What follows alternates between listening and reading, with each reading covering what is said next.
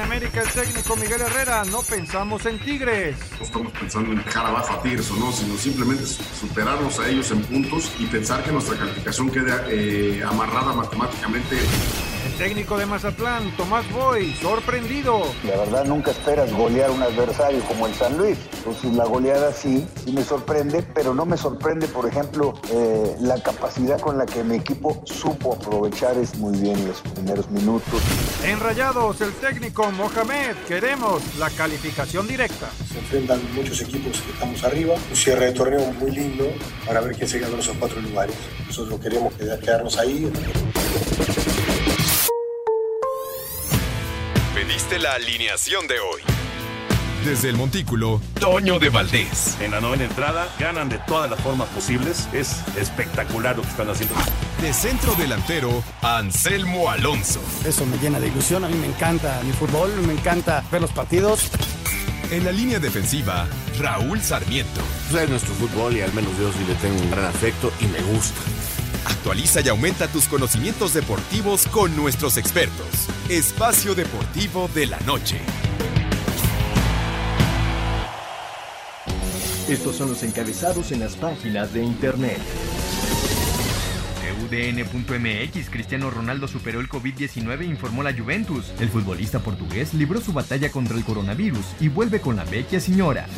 Cancha.com siguen aullando. El Wolverhampton está en la pelea de los primeros lugares de la Liga Premier luego de derrotar en casa 2 a 0 al Crystal Palace en juego de la jornada 7. Raúl Jiménez salió al 90. Record.com.mx Víctor Manuel Bucetich dio positivo por coronavirus. Además del Rey Midas, dos de sus auxiliares también se contagiaron y no viajarán a la capital. Mediotiempo.com de escándalo Mazatlán humilla al San Luis y sueña con la reclasificación. El cuadro sinaloense hizo lo que quiso en el Alfonso Lastras y en el primer tiempo hicieron 5 goles. Esto.com.mx San Luis despide a Memo Vázquez como su técnico. La escandalosa goleada de 5 a 0 que Mazatlán le propinó al San Luis fue el último clavo en el ataúd de la era de Guillermo Vázquez al frente de los potosinos, quienes anunciaron su cese del club.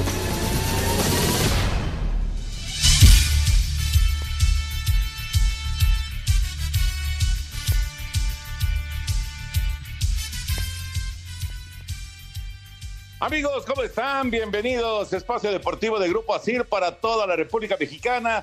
Hoy es viernes, hoy es 30 de octubre del 2020. Saludándoles con gusto con eh, Juan eh, Miguel Alonso, con eh, el señor productor. Hoy Anselmín está en el partido del Necaxa. Hoy Raulito Sarmiento tiene cuestiones personales. Y bueno, todo el equipo de ASIR Deportes y de Espacio Deportivo, su servidor Antonio de Valdés, aquí estamos listos ya cerrando prácticamente el mes de octubre y cerrando la semana. Eh, está Hassan en la producción el día de hoy, está el DJ, Cristian en los controles, anda por ahí Rodrigo también en redacción y todos los muchachos, un abrazo para todos ellos. Juan Miguel, ¿cómo estás? Un eh, gran saludo. Ayer, ayer pues le costó la chamba, la goleada a Memo Vázquez y ya cayó otro técnico en el fútbol mexicano. ¿Cómo estás? Un abrazo. ¿Qué tal, Toño? El abrazo de regreso, Jorge, amigos que nos acompañan. Un gusto de estar aquí como invitado en el programa estelar de Espacio Deportivo. Antes de empezar, Toño, hasta que se te hizo lo de los Dodgers, muchas felicidades.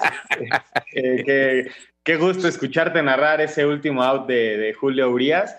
Y con lo que respecta a la jornada número 16, ya era hora, ¿no? Lo de Memo Vázquez, el, el peor equipo, sin duda alguna, de, del torneo, es el equipo con más derrotas que eh, en toda la campaña ya suma, sumó 11 derrotas, 3 victorias y 2 empates. Y bueno, en la jornada número 16, a dos jornadas de terminar la fase regular del torneo, destituyen al técnico de San Luis. Sí, pues el último lugar del campeonato y el único, el único que está ya eliminado. Todos los demás equipos todavía tienen alguna esperanza de, meterse por lo menos a la recalificación. Y sí, efectivamente, le costó la chamba una goleada eh, muy, muy fuerte y además histórica porque Mazatlán por primera vez gana eh, de visita en el fútbol mexicano. Ya platicaremos del tema, por supuesto, del fútbol, lo de Raúl Jiménez de hoy, lo del Tecatito que también jugó, la actividad de, eh, pues de la jornada que es Necaxa Toluca en un ratito, Tijuana Pachuca, Juárez contra Querétaro, eh, también por supuesto la Liga de Expansión que ganó el Atlante, lo de Víctor Manuel Bucetich que dio positivo de COVID, en fin, hay mucho, mucho tema de fútbol, pero Juan Miguel nos arrancamos con NFL porque ayer ganó Atlanta y viene, viene el resto de la actividad de la semana 8 del fútbol americano. En el arranque de la semana 8 en la NFL y en duelo entre rivales de la División Sur de la Conferencia Nacional, los Halcones de Atlanta derrotaron de visitantes a las Panteras de Carolina 25 a 17 para poner su marca en dos ganados y seis perdidos en la temporada, mientras que las Panteras en 3 y 5, el pateador de los Falcons, John Goku, conectó cuatro goles de campo, mientras que su mariscal de campo, Matt Ryan, lanzó para 281 yardas y una intercepción. Aquí sus palabras. Necesitábamos ganar. No ha sido un buen inicio de temporada para nosotros. Nos había costado mucho mostrar nuestro juego y hoy afortunadamente pudimos hacerlo. Es rival de división y fue importante haber ganado y sobre todo de visitante. Así, Deportes Gabriel Ayala. La jornada dominical de la NFL nos trae como platillo principal a los acereros que tendrán una dura prueba para mantener su invicto cuando visiten a los Cuervos, mientras que en el oeste de la Nacional, San Francisco visitará Seattle, donde estará en juego el liderato de la división. Chicago buscará volver a la senda del triunfo cuando reciba a Nueva Orleans. Patriotas visitará a los Bills. Cincinnati recibirá a los Titanes. Los Raiders viajarán a Cleveland. Los Potros visitarán a Detroit y Minnesota a Green Bay. Difícilmente los Jets conseguirán su primer triunfo de la temporada cuando se midan a Kansas City. Miami recibirá a los Carneros. Denver a los Cargadores y los Vaqueros que con solo dos triunfos podrían volver a la cima de su división si vencen a Filadelfia para hacer deportes. Axel Tomán. Ahí está la, información. ¿En qué partido, Juan Miguel? ¿Qué partido para los acereros, eh? En contra de un rival adicional, un rival que solamente está un juego atrás. Si gana Baltimore ese partido, las cosas eh, pues se invierten en el primer sitio del norte de la, de la americana. Muy buen partido. Y el otro que escuchábamos al principio de, de, la nota de, de los eh, encuentros para el fin de semana, el San Francisco contra Seattle, que ese por cierto lo transmitimos en TUDN después de Blitz, por ahí de las 3.25 de la tarde. Juegazo también dentro de la, de la misma división, la división oeste de la Nacional, que en este momento pues es la más fuerte de, de toda la NFL. Toño, Pittsburgh se, se, se va a jugar es el único equipo invicto, ¿no? De, creo que de, las dos divisiones, de la americana y de la nacional, es el único equipo que no ha visto la derrota. Y en este partido que pues, se, busca la, punta de, la parte norte de la división americana. Y Toño, te pregunto, ¿cómo ves a Green Bay contra los vikingos en ese clásico? Fíjate que está bueno el partido. Eh, lamentablemente Green Bay va a tener la baja de Aaron Jones, ya está eh, oficial, ya no, no, no va a poder jugar, así que pierden una pieza clave de la ofensiva pero bueno, ya sabemos que Aaron Rodgers es capaz de, con cualquier jugador, hacer eh, cosas muy importantes. Me gusta Green Bay, a pesar de la ausencia de Aaron Jones, pero va a estar bueno el juego, ¿eh? va a estar bueno el partido. Hay, buenos partidos en esta semana 8 de la NFL, que arrancó con una, una victoria poquito inesperada de Atlanta, aunque en realidad Atlanta había estado cerca en varios partidos de ganar, solo habían ganado uno en el arranque de la campaña, pero había estado muy cerca, ¿no? Ese que dejó ir contra Dallas y varios más que habían dejado escapar. Así que no, no es tan mal equipo como lo indica su, su récord. Y, Carolina me parece que decepcionó un poco el día de ayer. Pero va a estar buena la, la semana 8, ¿eh? Sí, sí, sí, sin duda alguna yo creo que se va a mantener la, el dominio de los Packers sobre los, los vikingos porque sinceramente los vikingos son sus clientes. Sí, sí, y han decepcionado en esta temporada. Ha, ha estado muy, muy lejos de lo que se esperaba. Minnesota. Oye, cambiando de tema y hablando de béisbol, antes de ir con eh, esta nota de Liga Mexicana que está muy interesante porque parece que va a regresar Veracruz a la Liga Mexicana el próximo año, eh, comentar lo de AJ Hinch, el, el, eh, el, manager que estuviera con los Astros de Houston, campeones del 2017, el, el famoso año de, del robo de señales y todo esto. Bueno, pues ya tiene chamba, lo firmaron los Tigres de Detroit. Vamos a ver cómo le va. No, no es un equipo así muy poderoso, no es un equipo que en este momento sea contendiente, pero ya tiene chamba el señor Hinch y sí es de llamar la atención porque fue un año de suspensión, Juan Miguel, un año después de, esta bronca que se armó con, el robo de señales y con los botes de basura y todo lo demás que, que ya la gente conoce, pero, pero regresa, regresa a la actividad y vamos a ver cómo le va con, con los Tigres de Detroit. Seguro los Tigres de Detroit van a tener cierta ventaja en la nueva estrategia que les presenten, ¿no? pues mira, eh, en realidad lo, que, lo que quedó, digamos, eh, pues en la explicación es que el señor Hinch nunca estuvo de acuerdo con el robo de señales, pero entonces, oye, eres el manager, pues te faltó autoridad para prohibirles a los jugadores que hicieran este, trampa, así de sencillo, ¿no? Pero bueno, en fin, el señor Hinch regresa a ver qué tal le va ahora con los Tigres de Detroit. Y, te decía, lo de el Águila de Veracruz, hoy la Liga Mexicana de Béisbol da dos noticias importantes. Esto, que el Águila ha metido ya una carta de intención para tener de regreso béisbol de Liga Mexicana en el 2021 y, el otro que pues eh, simplemente había sido una especulación, pero bueno, confirma la Liga Mexicana que los Tigres van a continuar jugando en Cancún. Después de la pausa escuchamos la información. Espacio Deportivo. Un tuit deportivo. Arroba S. Checo Pérez. Qué lugar tan especial y con tanta historia. Cena Forever y Mola GP.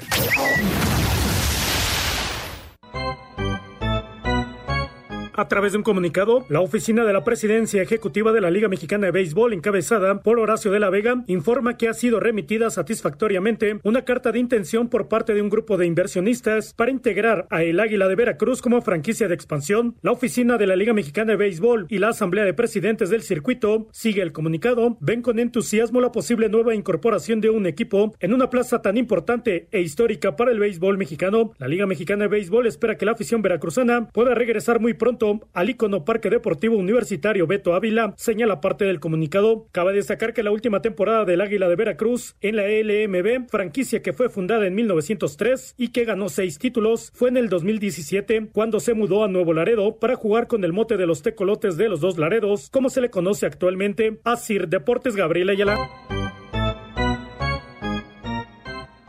Pues como ves, Juan Miguel, el regreso del eh, béisbol a Veracruz parece que es un hecho. Vamos a, esperar, por supuesto, confirmación de la liga y que se dé una expansión, efectivamente. Eh, e, es, interesante que, que regrese el béisbol a Veracruz porque pues, es un lugar netamente beisbolero y además, eh, pues no solamente el Águila, o sea, Azules de Coatzacoalcos, Petroleros de Poza Rica, Cafeteros de Córdoba, ¿cuántos equipos en diferentes partes de Veracruz se habían presentado y, y de repente desaparecieron de la Liga Mexicana, ¿no? No, sin duda alguna la, afición beisbolera que mencionas va a estar muy contento de que vuelvan a abrir el Parque Deportivo Universitario Beto Ávila, ¿no? Y, que vuelvan a tener esas emociones con la liga que poco a poco ya empieza a arrancar con México, que a diferencia con las grandes ligas no pudieron abrir en ese momento porque sí requieren de que, de que haya eh, aficionados, ¿no? Fíjate, eh, eh, es distinto la Liga Mexicana del Pacífico, ahora mismo se está jugando ya uno de los partidos de la jornada del día los eh, algodoneros están apaleando a, los sultanes de Monterrey, están 13 a 0, pero en la Liga Mexicana del Pacífico, bueno, además de que pudo haber público en Sinaloa, eh, al principio en Sonora también ya quitaron eso, pero eh, en Sinaloa sigue habiendo público, pero ellos pudieron jugar precisamente por el contrato que hicieron con Sky, ya van 14-0 los algodoneros de Guasave, 14-0 frente a los sultanes de Monterrey, pero eh, sí eh, es, es, interesante porque ellos consiguieron ese contrato con Sky y entonces pudieron arrancar la, temporada, aún sin público. En Liga Mexicana es imposible. Si no hay asistencia de aficionados, simple y sencillamente no se puede. Toño, mencionábamos que este equipo del Águila de Veracruz no tiene mucho que desapareció, ¿no? También cae aquí el, modelo de pierdes el apoyo y básicamente pierdes el equipo. Claro, claro, efectivamente. Eh, ahora se habla de, 2017 fue cuando jugaron eh, la última campaña del Águila de Veracruz, pero cuando, cuando ya hablas de nuevos inversionistas, pues también tienes que hablar de, apoyo. No, no, no quiero decir que metan dinero los, eh, los gobiernos, pero sí apoyos, apoyos en, en impuestos, quitar impuestos o que no haya, no sean tan pesados los impuestos para poder desarrollar eh, pues una temporada y que, y que la gente tenga pues esa distracción, ¿no? que, que, es importante sin, sin lugar a dudas. Bueno, ahí está el tema del béisbol. Vamos con eh, Fórmula 1, ¿te parece, Juan Miguel? Venga. En circuito marcado por las hazañas de Michael Schumacher y la tragedia de Ayrton Senna, este fin de semana se correrá el Gran Premio de Emilia Romagna en el trazado de Imola, Italia tercera fecha del Campeonato Mundial que tendrá la peculiaridad de disputarse a partir de este sábado con solo una práctica libre de 90 minutos y tras dos horas y media la clasificación. Habla Luis Hamilton, piloto británico de Mercedes. Um, Definitivamente, creo que es totalmente una misión. No entramos esperando ser dominantes y este es un escenario de ensueño. Es surrealista para mí estar en circuitos tan históricos. Hace 26 años, Ayrton estaba aquí haciendo lo que yo hago. Nunca sabemos si hemos hecho lo suficiente. Seguimos trabajando al máximo todavía en este punto de la temporada en el que estamos. A Cider Deportes, Edgar Flores. Gracias, Edgar. Pues vaya que ha sido dominante Luis Hamilton, ¿no? Otro campeonato para él, eh, con, pues una, actuación destacadísima. Eh, una, sí, una, una Fórmula 1 que ha tenido un calendario raro, Juan Miguel, pero que de todas maneras se ha desarrollado eh, ahora sí que contra viento y marea y, han logrado salir adelante. Fíjate lo que son las cosas. Este fin de semana hubiera sido el, Gran Premio de México. Y qué coraje que no se pudo ser. Y seguramente hubiera sido el mejor premio del año, como lo fue las cuatro veces que, se llevó a cabo aquí, Toño. Y para ser claro y, decir el dominio de Hamilton, rompe el récord de la, carrera pasada, con, ya lleva, llega a 92 victorias y en comparación con Schumacher, Schumacher llega a 91 victorias en, en 297 carreras. Lo que hace Hamilton es en 261. Y para poner más o menos en cuenta y en contexto cuántas victorias tienes que tener para poder pasar a estos dos monstruos de la Fórmula 1, el tercer lugar con más victorias en la Fórmula 1 es Vettel con 53, Toño. prácticamente la mitad, ¿no? Qué locura, qué locura. No, no, no, es, es increíble lo que ha hecho Luis Hamilton, la verdad impresionante. Oye, antes de pasar ya al tema de fútbol, déjame comentarle a la gente porque en redes sociales ha estado apareciendo eh, la, información de que está, está malito Ernesto Canto y, efectivamente está con un eh, serio problema de salud, un gran amigo, gran, gran amigo, un personaje que pues nos tocó seguir muy de cerca, pero muy, muy de cerca desde, pues desde el 84, cuando ganó la medalla de, oro en, los Juegos Olímpicos de, Los Ángeles, y luego nos tocó también la parte fea cuando lo, descalificaron en, en Seúl 88. Me acuerdo este, como si fuera ayer, Juan Miguel, pero así, ¿eh? como si fuera ayer, me acuerdo de, eh, encontrarlo ahí en el, en el recorrido y, pues abrazarlo junto con, estaba Fernando Schwartz también por ahí, este, cuando pues iba peleando por los primeros lugares y, lo descalificaron. Y así nos tocó un montón de veces de, estar con, con Ernesto en Seattle, en los Juegos de la Buena Voluntad y en Panamericanos, en fin, en un montón de, eventos. Eh, muy buen amigo, excelente, excelente. Además, luego como comentarista transmitimos muchas veces en, Juegos Olímpicos eh, competencias de caminata. Y bueno, pues está enfermito, eh, pero bueno, para, para, informarle a la gente y para eh, pues que quede claro, la familia, la familia está solicitando que pues no haya especulaciones y demás, y que justamente la familia es la que va a informar cuál es la situación con, con Ernesto, ¿no? Con Ernesto Canto, para que pues eh, no haya, este, ya sabes, que de repente pues empiezan este, a, especular y a decir cosas y, a inventar un poquito. Entonces la familia es la que va a dar a conocer eh, cómo, cómo está la situación en, el momento en el que pues ellos lo consideren prudente, ¿no? Le, le, mandamos un fuerte abrazo a toda la familia, también un abrazo a Ernesto Canto, Toño, un, atleta que en 1984 nos hizo, bueno, hizo muy, muy felices a, a todos los mexicanos en ese campeonato de los 20 kilómetros. Sí, inolvidable, caray, inolvidable. Fíjate que a mí me tocó estar con Sonia Larcón y con Fernando Schwartz en, esa, en, esa eh, competencia.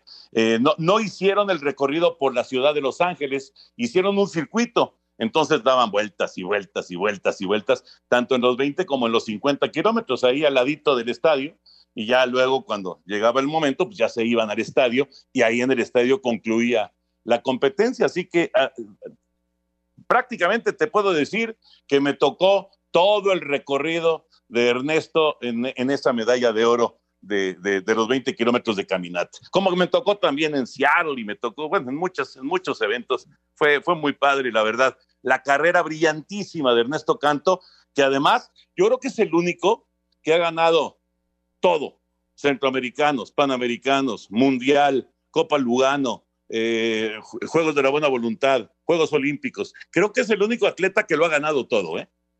Y, y, a pesar de que sufrió algunas lesiones durante su carrera, ¿no, Toño? Sí. Pudieron participar en, en grandes campeonatos, bueno, en grandes competencias. Así es. Así es, mira, ya se puso aquí bravo el perro.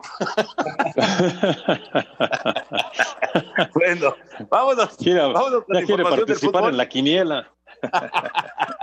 vámonos con la información del fútbol. Ayer arrancó la, la, jornada en el campeonato mexicano con la goleada de Mazatlán 5 por 0 frente a San Luis, lo que le costó la chamba a Memo Vázquez. Luego de ser goleado 5 por 0 por Mazatlán, Guillermo Vázquez no aceptó preguntas en la conferencia de prensa y se limitó a dar sus comentarios sobre el partido. Eh, habíamos tenido malos días, pero este día sí fue muy malo. No ofrecimos ninguna resistencia al rival. Tuvimos una presa muy fácil. Yo en el medio tiempo, pues sí, sí les dije que pues esto no se valía, que era una, yo sentí una vergüenza muy grande. Si hubiera podido, he hecho 11 cambios. La verdad fue muy desagradable este juego. Sobre su futuro, el técnico lo dejó en manos de la directiva. Yo he tratado de hacer lo mejor que he podido y bueno, estoy en manos de lo que diga la directiva. Sin embargo, ya no tuvieron mucho que pensar y este viernes el Atlético de San Luis anunció el cese del estratega que deja al equipo en el último lugar y con un saldo de 6 triunfos, 6 empates y 14 derrotas. Para Sir Deportes, Axel Tomán.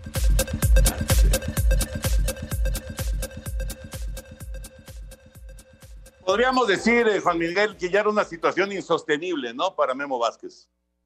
Sí, sí, fue el último lugar durante varias jornadas. Es, es el equipo más perdedor de, de, toda la liga. Insostenible su continuidad y más con la presión que hay de, con este club en especial, ¿no? Que representa uno de los clubes de, de la Liga Española, que es el Atlético de Madrid. Fíjate que eh, además le metieron lana, ¿eh? Claro. O sea, sí, sí le metieron dinero y contrataron varios jugadores de, ninguna manera estaban calculando, estaban esperando que fuera un resultado así, ¿no? Que terminar en el último lugar del torneo, que parece que van a terminar en el último lugar, ¿no? Sin duda, yo creo que no, no hay duda de. No creo que en su próximo partido el, San Luis vaya, vaya a sumar, Toño. Creo que la, no, no, no, no, es, un momento eh, difícil, sin duda. Bueno, obviamente para Memo, pues ni qué decir, para Memo Vázquez, pues el quedarse eh, sin chamba siempre será duro pero para la gente de San Luis, porque ahora para dónde le haces, ¿no? O sea... ¿Hacia dónde van a ir todos estos jugadores, ¿no? Que, que tienen el, el, compromiso con San Luis y, vamos a ver quién llega, porque conocemos la, la cartera de, de, técnicos en México y básicamente es la misma. ¿Qué haces con, con este equipo? ¿Le das la vuelta? Este, ¿Te sigues con los mismos jugadores y lo intentas otra vez? ¿Qué haces, no? Tienes que dar un golpe de timón, ¿no, Toño? Primero eh, probar con un nuevo técnico y si no resulta, no, no, no es el problema el técnico, ¿no? Yo, creo que Guillermo Vázquez tiene gran responsabilidad en este, en este fracaso como director técnico, pero también hay que pensar en los jugadores que representan este escudo, ¿no? Que tampoco han dado el ancho. Pues sí, efectivamente, tampoco, esa es la realidad. No, no es una sola persona, eso es, eso es un hecho. Vamos a ir a mensajes. Regresando, escuchamos la información del el partido, el primero de los tres que se juegan este viernes en el Campeonato Mexicano la jornada número 16 del Guardianes 2020. Espacio Deportivo. Un tuit deportivo. Arroba Reforma Cancha. Pese a la pandemia, la afición argentina salió a saludar a Maradona en su cumpleaños cuando este iba al estadio Juan Carmelo Cerillo, conocido como El Bosque, donde recibirá un homenaje previo al juego entre Gimnasia y Patronato.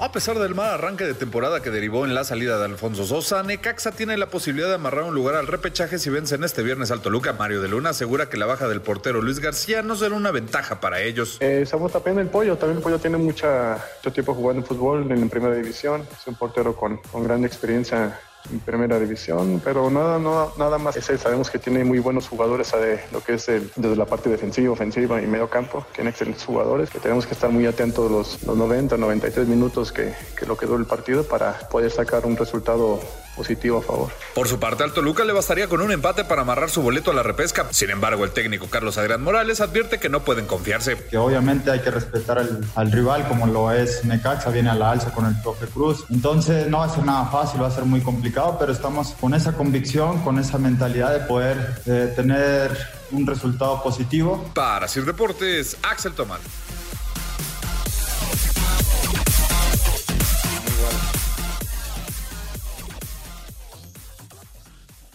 Y precisamente en este momento el árbitro está dando el silbatazo para que arranque el partido en eh, esta actividad de la jornada número 16, eh, el primero de tres partidos que tenemos en la jornada. Necaxa y Toluca ya, ya se están enfrentando y con estos uniformes, Juan Miguel, yo no sé si te pase lo mismo, pero de repente me tengo que poner a analizar realmente a, a ver quién es quién, porque el Necaxa y el Toluca están jugando, ¿no?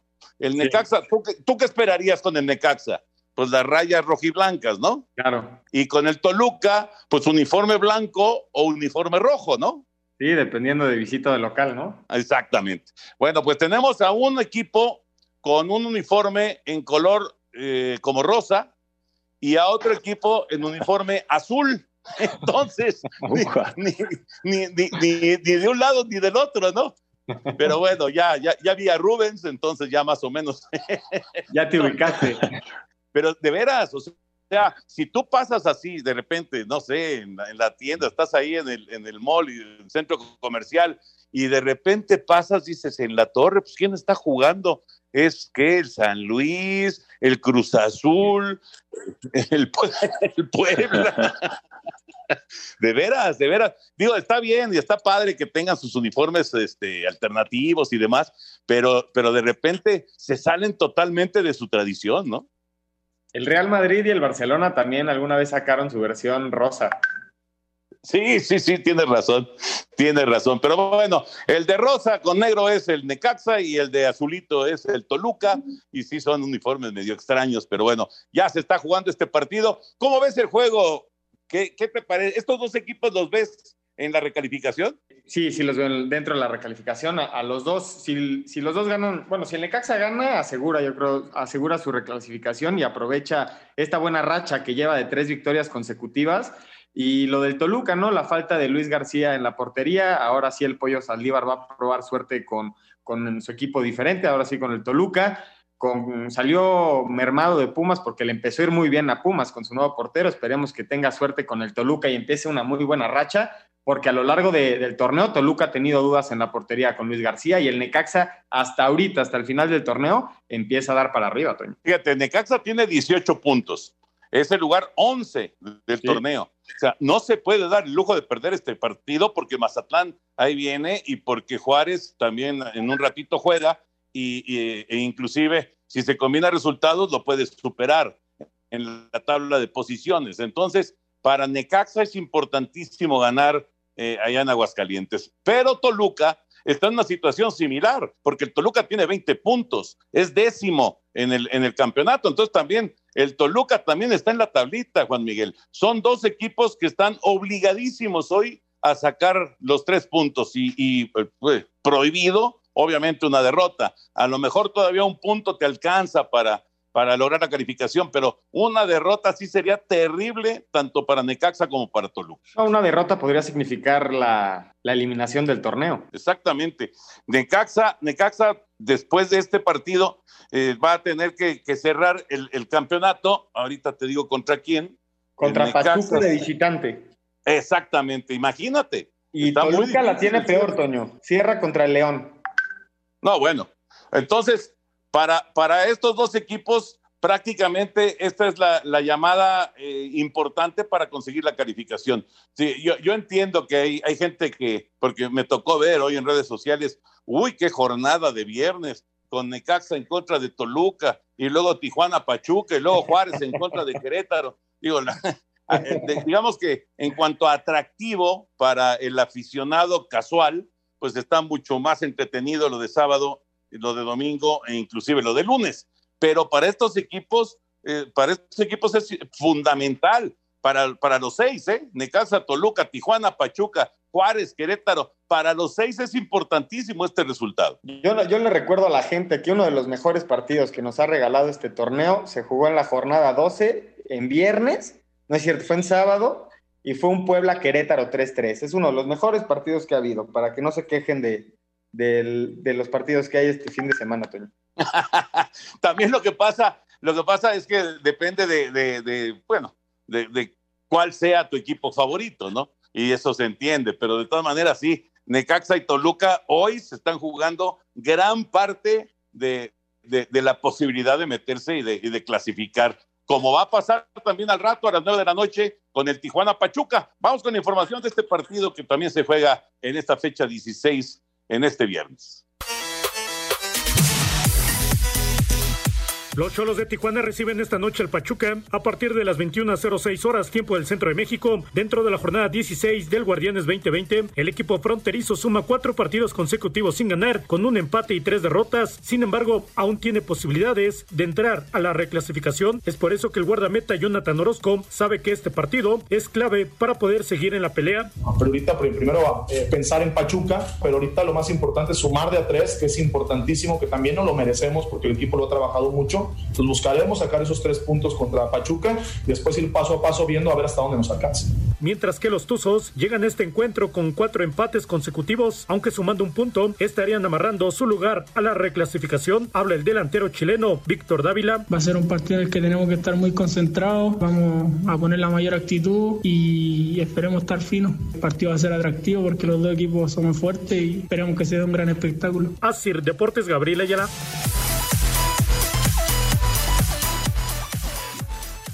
Gracias, Gabriel. Ahí está la información. Tijuana en este momento está afuera, tiene 14 puntos. Suma de a 3 hoy, 17 puntos y ya está también en zona de calificación. Esto es lo que nos trae este, este torneo, ¿no? El Pachuca, eh, el Pachuca está con 22, eh, el Pachuca está prácticamente del otro lado, ¿no? Y sí, y sí va a llegar a la recalificación. Pero esto es lo que nos trae justamente el sistema de competencia, Juan Miguel, que ha sido muy criticado y, que yo, por supuesto, acepto que es demasiado que 12 califiquen o que sigan con vida después del torneo regular. No sé qué pienses tú, pero para mí 12 son demasiados. Pero tengo que reconocer que al hacer este sistema de competencia, prácticamente todos los partidos en la jornada 16 y muy probablemente en la 17 todos los partidos van a tener algo, ¿no? Sí, te da muchísimo más emoción y finalmente se utilizó este método por circunstancias imponderables, ¿no? Que, ninguno podía controlar, pero que yo le llamo los colados, ¿no? del 9 al 12, porque son posiciones que no deberían de participar. Porque imaginémonos que el 12 queda campeón de, del torneo. Pierde mucha credibilidad tu liga, ¿no? a que el 12 en un torneo de 17 fechas haya salido campeón por la liguilla, yo creo que sí pierde cierta credibilidad, pero sí le da, le da un sazón al torneo muy especial, Toño. Estas últimas dos jornadas y platicando lo que decíamos antes de, escuchar la nota, que partidos de Puebla, partidos de Atlas, partidos de Tijuana, digas, este partido va a estar buenísimo porque se lo van a jugar al todo por el todo, sí llega a ser muy atractivo. Oye, pero eso se olvida, Juan Miguel. Dentro de cinco años, si, si queda campeón el 12, ¿quién se va a acordar? Nadie, nadie, nadie. ¿Tú sabes en qué lugar, en qué lugar estaba el Atlante cuando ganó el campeonato en la 92-93? Voy a adivinar, no, no sé en qué lugar estaba, pero en séptimo, sexto. Décimo, décimo lugar del torneo, décimo. Pero era, era el sistema de competencia, te traía un, una especie de repechaje y del décimo lugar terminaron siendo los campeones. Por eso te digo, la, gente no se acuerda, ya después de, o sea, ahorita se critica y todo eso, si el Necaxa queda campeón, si Juárez queda campeón, digo, ya sé que es muy difícil, muy, muy difícil, pero si llegara a darse, este, la gente luego ni se acuerda, ni, no, vamos, si, si era el primer lugar o era el quinto o era el octavo o en este caso era el doceavo, se olvida, eso se olvida y además para, para el equipo, pues es un logro importantísimo en caso de que llegara a presentarse, por supuesto, ¿no? Así es, así es nuestro fútbol. Eh, yo insisto, sí, son muchos, demasiados equipos que siguen con vida, pero pues eh, hay que aprovecharlo, ¿no? Si, si, si, el reglamento te lo permite, pues hay que tratar de aprovechar y de conseguir la calificación. Y a las nueve y media de la noche, el Juárez contra Querétaro, en este momento, claro, con un partido menos Juárez, sobre todo, en este momento Los dos están fuera de recalificación. En partido que marcará el debut de Héctor Pitti Altamirano al frente de Gallos, Bravos buscará afianzar lugar de repechaje este viernes cuando reciban a Querétaro en la cancha del Olímpico Benito Juárez a partir de las 21.30 horas. Sebastián Sosa, Ariete Albiazul, habló así del cotejo. Eh, sabemos las virtudes que tienen ellos, pero también dónde podemos hacerle daño. Y creo que, que sí es un equipo que por ahí este, al ser un equipo importante sale mucho a jugar, deja, dejan espacios, entonces por ahí nosotros podemos llegar en velocidad, tenemos jugadores por fuera que, lo hacen bien, entonces estar compactos, ser intensos a la hora de, marcar y a la hora de, jugar, tratar de, llegar rápido al área rival. Al tiempo que Joaquín Esquivel, mediocampista fronterizo. Creo que ahora tenemos que darle más importancia a lo que somos nosotros. Creo que eso es lo que nos ha identificado en lo que va, lo, que va del torneo. Los buenos partidos que hemos tenido eh, se han dado a, a la importancia que hemos dado a nosotros, no tanto al rival. E igual, seguir, seguir en, esa, en esa línea para cerrar el torneo de la mejor manera. A Cider Deportes, Edgar Flo. 20 segunditos para que me digas nada más, eh, Juan Miguel, ¿piensas que Juárez al final se va a meter en los 12 o no? Híjole, qué buena pregunta. Me estás preguntando si gana mañana contra Querétaro y empata el Necaxa, básicamente yo creo que no. Yo creo que no se va a meter. No se va a meter. Bueno, bueno. vamos a ver qué pasa esta noche con estos partidos que se juegan nueve y nueve y media de la noche. Vamos a mensajes y regresamos. Espacio Deportivo. Espacio Deportivo. Un tuit deportivo. A Mauri Vergara Z, arroba a Mauri VZ. Hoy se cumplen 18 años de una nueva era en arroba Chivas, con el mismo compromiso inicial, ser los mejores. Espacio por el mundo. Espacio deportivo por el mundo. Después de 19 días en aislamiento, Cristiano Ronaldo fue diagnosticado negativo al COVID-19 y podría regresar este fin de semana cuando la Juventus se enfrenta al Spezia. El defensa holandés de Liverpool, Virgil van Dijk, fue operado con éxito de la lesión en el ligamento cruzado de la rodilla derecha y se espera que regrese a las canchas en aproximadamente seis meses. Un día como hoy, pero de 1960, nació en Lanús, Argentina, Diego Armando Maradona, ganador del Mundial México 1986 con la albiceleste. Farid El Melali, jugador de la Ayer de la Liga Francesa. Fue condenado a seis meses de prisión por acoso sexual a dos mujeres cometido en abril. Con Raúl Jiménez 90 minutos, el Wolverhampton derrotó 2 por 0 al Crystal Palace en el inicio de la séptima jornada de la Premier League. Espacio Deportivo, Ernesto de Valdés.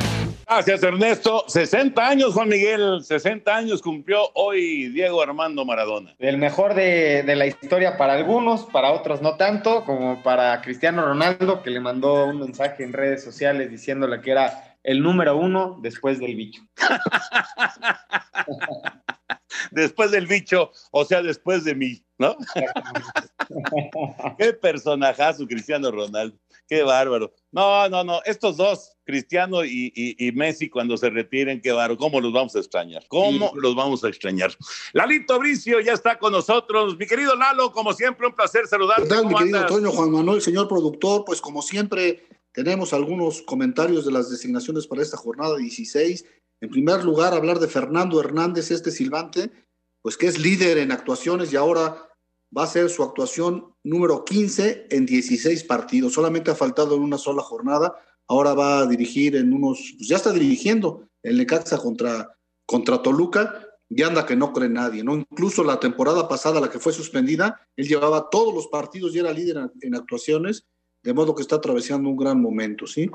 Bueno, obviamente los partidos que llaman la atención son los más importantes, o los más interesantes, los más llamativos, es el América contra Tigres, y por supuesto el Pumas Chivas, ¿sí? Ahí delegaron a un par de silbantes con toda la barba, en primer lugar el América Tigres al Gato Ortiz y en el Pumas contra Chivas a César Arturo Ramos Palazuelos. Un par de comentarios, por ahí no falta quien diga que, no es una buena designación la del Gato Ortiz en el América Tigres porque alguna vez tuvo algún altercado con el Piojo Herrera. Yo difiero, ese altercado fue hace mucho tiempo y bueno, ¿y con quién no ha tenido altercados el piojo? No, no me parece un. Hasta con Lalo Bricio. menos conmigo. con todos menos conmigo, como dijo Tim. Entonces, el gato Ortiz pitó la última vez en la jornada 13 y le dio el coronavirus y estaba designado para pitar el Clásico del Norte. Recordemos que se lo quitaron porque dio positivo a coronavirus, luego se lo dieron a Galván, también dio positivo y lo aplicó, lo acabó pitando Oscar Mejía, ¿no? Bueno, pues ahora reaparece, se la debía a la comisión de árbitros que le habían dado un partido muy importante que era el Clásico del Norte, y bueno, lo reaparece con un partido muy importante que es el América contra Tigres, ¿no? Que va a sacar chispas en el Coloso de Santa Úrsula.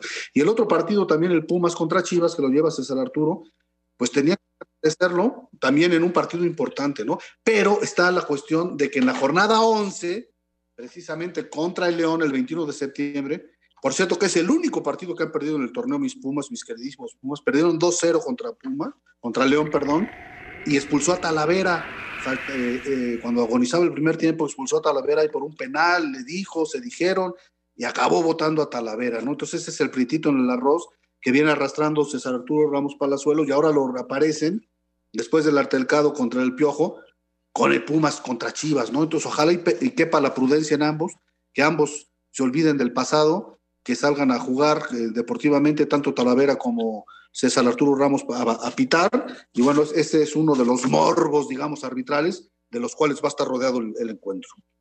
Correcto, correcto. Oye, Jareto Ortega, el eh, chavito que estaba en América, cabezazo y gol de Toluca. A los 19 minutos gana Toluca y en Aguascalientes 1-0 al Necaxa. Lalo, te preguntaba yo, eh, ahora sí que en Petit Comité, sobre esta jugada que se presentó, si no me equivoco, en la Europa League, de un cobro de una falta eh, que eh, fue parecido a lo del penal del otro día, que se resbala el jugador que cobra y hace un doble toque de balón. La pelota sale al corazón del área, viene un cabezazo y es gol.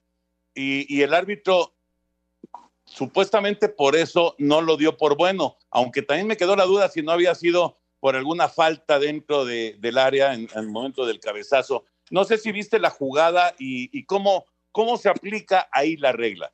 Sí la vi, Toño. Mira, lo que pasa es que ya está muy difícil explicarles, ¿no? Ya todo el mundo que ve dos, ve dos toques, que porque la tocó dos veces con, con ambas piernas, ya dice que es, incorrecto, incluyendo al árbitro de ayer en el partido del Chucky Lozano en, el Napoli. La cuestión es que el primer toque tiene que hacer que la, tiene que patear la pelota y que se mueva.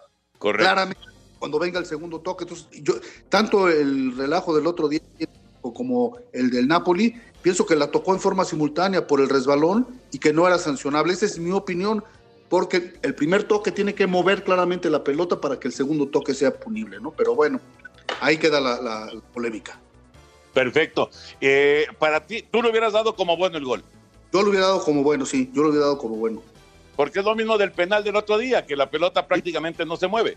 Exactamente, como no se mueve. Yo lo hubiera ido a checar al bar porque era un gol, y entonces hubiera visto que si no se movió con el primer toque y fue simultáneo el toque de los dos con los dos pies, lo hubiera dado por bueno porque es reglamentario. Correcto, correcto. Milalo, como siempre, un placer saludarte, un abrazote y buen fin de semana. Un abrazo de gol, creo que nadie le pegó ayer al partido de San Luis Mazatlán. nadie, nadie, nadie. Un abrazo de gol, cuídense mucho. Espacio Deportivo. Un tuit deportivo. Arroba la afición, el número uno después del bicho, la peculiar felicitación de Cristiano Ronaldo a Diego Maradona.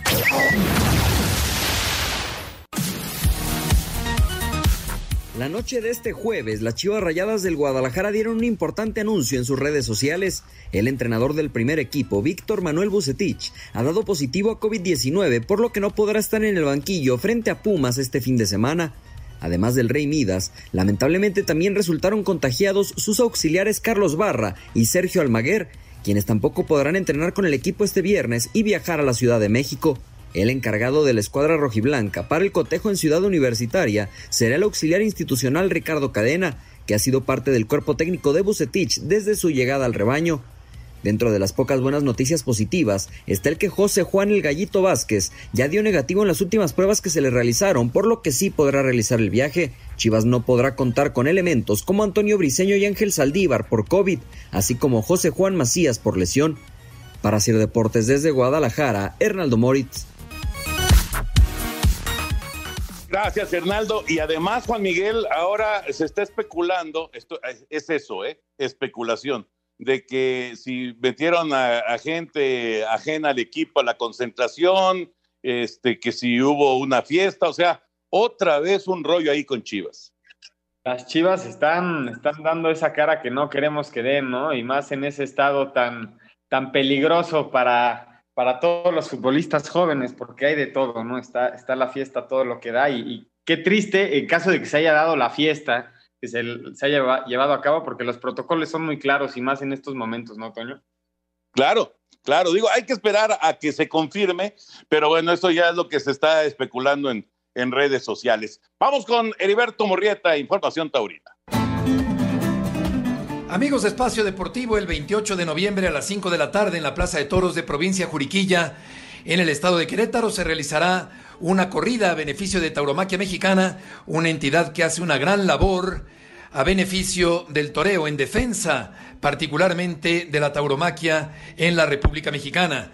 El día 28 de noviembre en Juriquilla actuarán Uriel Moreno el Zapata, Juan Pablo Sánchez, Diego Silvetti, Sergio Flores, Luis David Adame y Leo Valadez, con toros de distintas ganaderías. Será una corrida muy interesante y sobre todo hay que apuntar que únicamente se abrirá el 30% del aforo de la Plaza de Provincia Juriquilla para esta corrida de toros y desde luego que será importante recaudar una buena cantidad económica para una institución que hace mucho de lobbying y que hace mucho también en defensa de la fiesta y tratando de blindarla no únicamente desde el punto de vista artístico y cultural, sino también jurídico. Muchas gracias, buenas noches y hasta el próximo lunes en Espacio Deportivo. Muchas gracias, Heriberto Murrieta. Rápidamente les digo cómo están los pronósticos en la quiniela. Para el Necaxa Toluca, todos estamos diciendo Necaxa, excepto el señor Bricio que dice empate. Para el Tijuana contra Pachuca, Pachuca, dice el señor Anselmo Alonso, también su servidor. Empate están diciendo Juan Miguel Alonso, Toño de Valdés y Raúl Sarmiento, en tanto que el señor Bricio eh, y nuestro invitado, que es Leonel Díaz Villafuerte de Morelia, Michoacán, dicen que será el equipo de Tijuana. Para el Juárez Querétaro, todos estamos con Juárez, excepto Anselmo, que piensa que será un empate. En el Atlas frente a Puebla, empate dice Anselmo, en tanto que decimos América, Toño, el señor Bricio, el, su servidor, ah no, Raúl Sarmiento puso aquí Puebla, el señor eh, Anselmo Alonso dice empate, Toño está con el Atlas, al igual que el señor Bricio, su servidor, Juan Miguel Alonso y también el invitado. Raúl lo ve como el Puebla, el equipo que ganará este partido. Para el Pumas Guadalajara, Empate dice Anselmo, Toño y Raúl, en tanto que el señor Bricio ve a las Chivas como vencedor y nuestro invitado, el señor eh, Leonel Díaz Villafuerte de y también yo veo a Pumas como el equipo ganador junto con Juan Miguel Alonso y nuestro invitado Leonel. El equipo de Monterrey contra Cruz Azul. Monterrey decimos todos, eh, bueno, dicen todos excepto yo que digo que será un empate este partido. Y en el caso del América Tigres, empate dice Anselmo Alonso, el señor Raúl Sarmiento, Toño de Valdés y su servidor, al igual que Juan Miguel Alonso, estamos con el América. El señor Bricio dice empate, pero nuestro invitado, Leonel Díaz Villafuerte, dice que será el equipo de Tigres. Y para el lunes, el Monday Night del fútbol mexicano, todos estamos con León, en el León Santos, todos decimos León. Así están las cosas. Suerte a todos, suerte a nuestro invitado, Leonel Díaz Villafuerte Andrade de Morelia, Michoacán. Rápidamente vámonos con llamadas y mensajes del auditorio. José Luis eh, González de León, Guanajuato, quiere mandar un saludo a la familia González López de la colonia El Cortijo y Villas de San Juan, donde los escuchan todos los días. Perfecto, saludos Laurita, para ellos. Un abrazo. Laurita de Querétaro manda saludos para todos, les desea que tengan un buen fin de semana y dice que mañana ganan sus Pumas. Muy bien, Laurita. Hugo Bautista, Toño, eres el mejor comentarista, no cabe duda, por lo que sabes y por la manera como narras. Abrazo, muchas gracias. Y se nos quedan muchas llamadas, eh, pero ya me está diciendo aquí el señor eh, productor que pues se nos acaba el tiempo. Así que mi querido Juan Miguel Alonso, gracias por acompañarnos. Te escuchamos el domingo a las 7 en Espacio Deportivo Nueva Generación. Muchísimas gracias por recibirme en su programa. Los esperamos el domingo. Muchas gracias, Toño. Vámonos, abrazo Juan Miguel, abrazo ahí a toda la familia y no se vayan ustedes, por favor, porque ahí viene Eddie. Espacio Deportivo.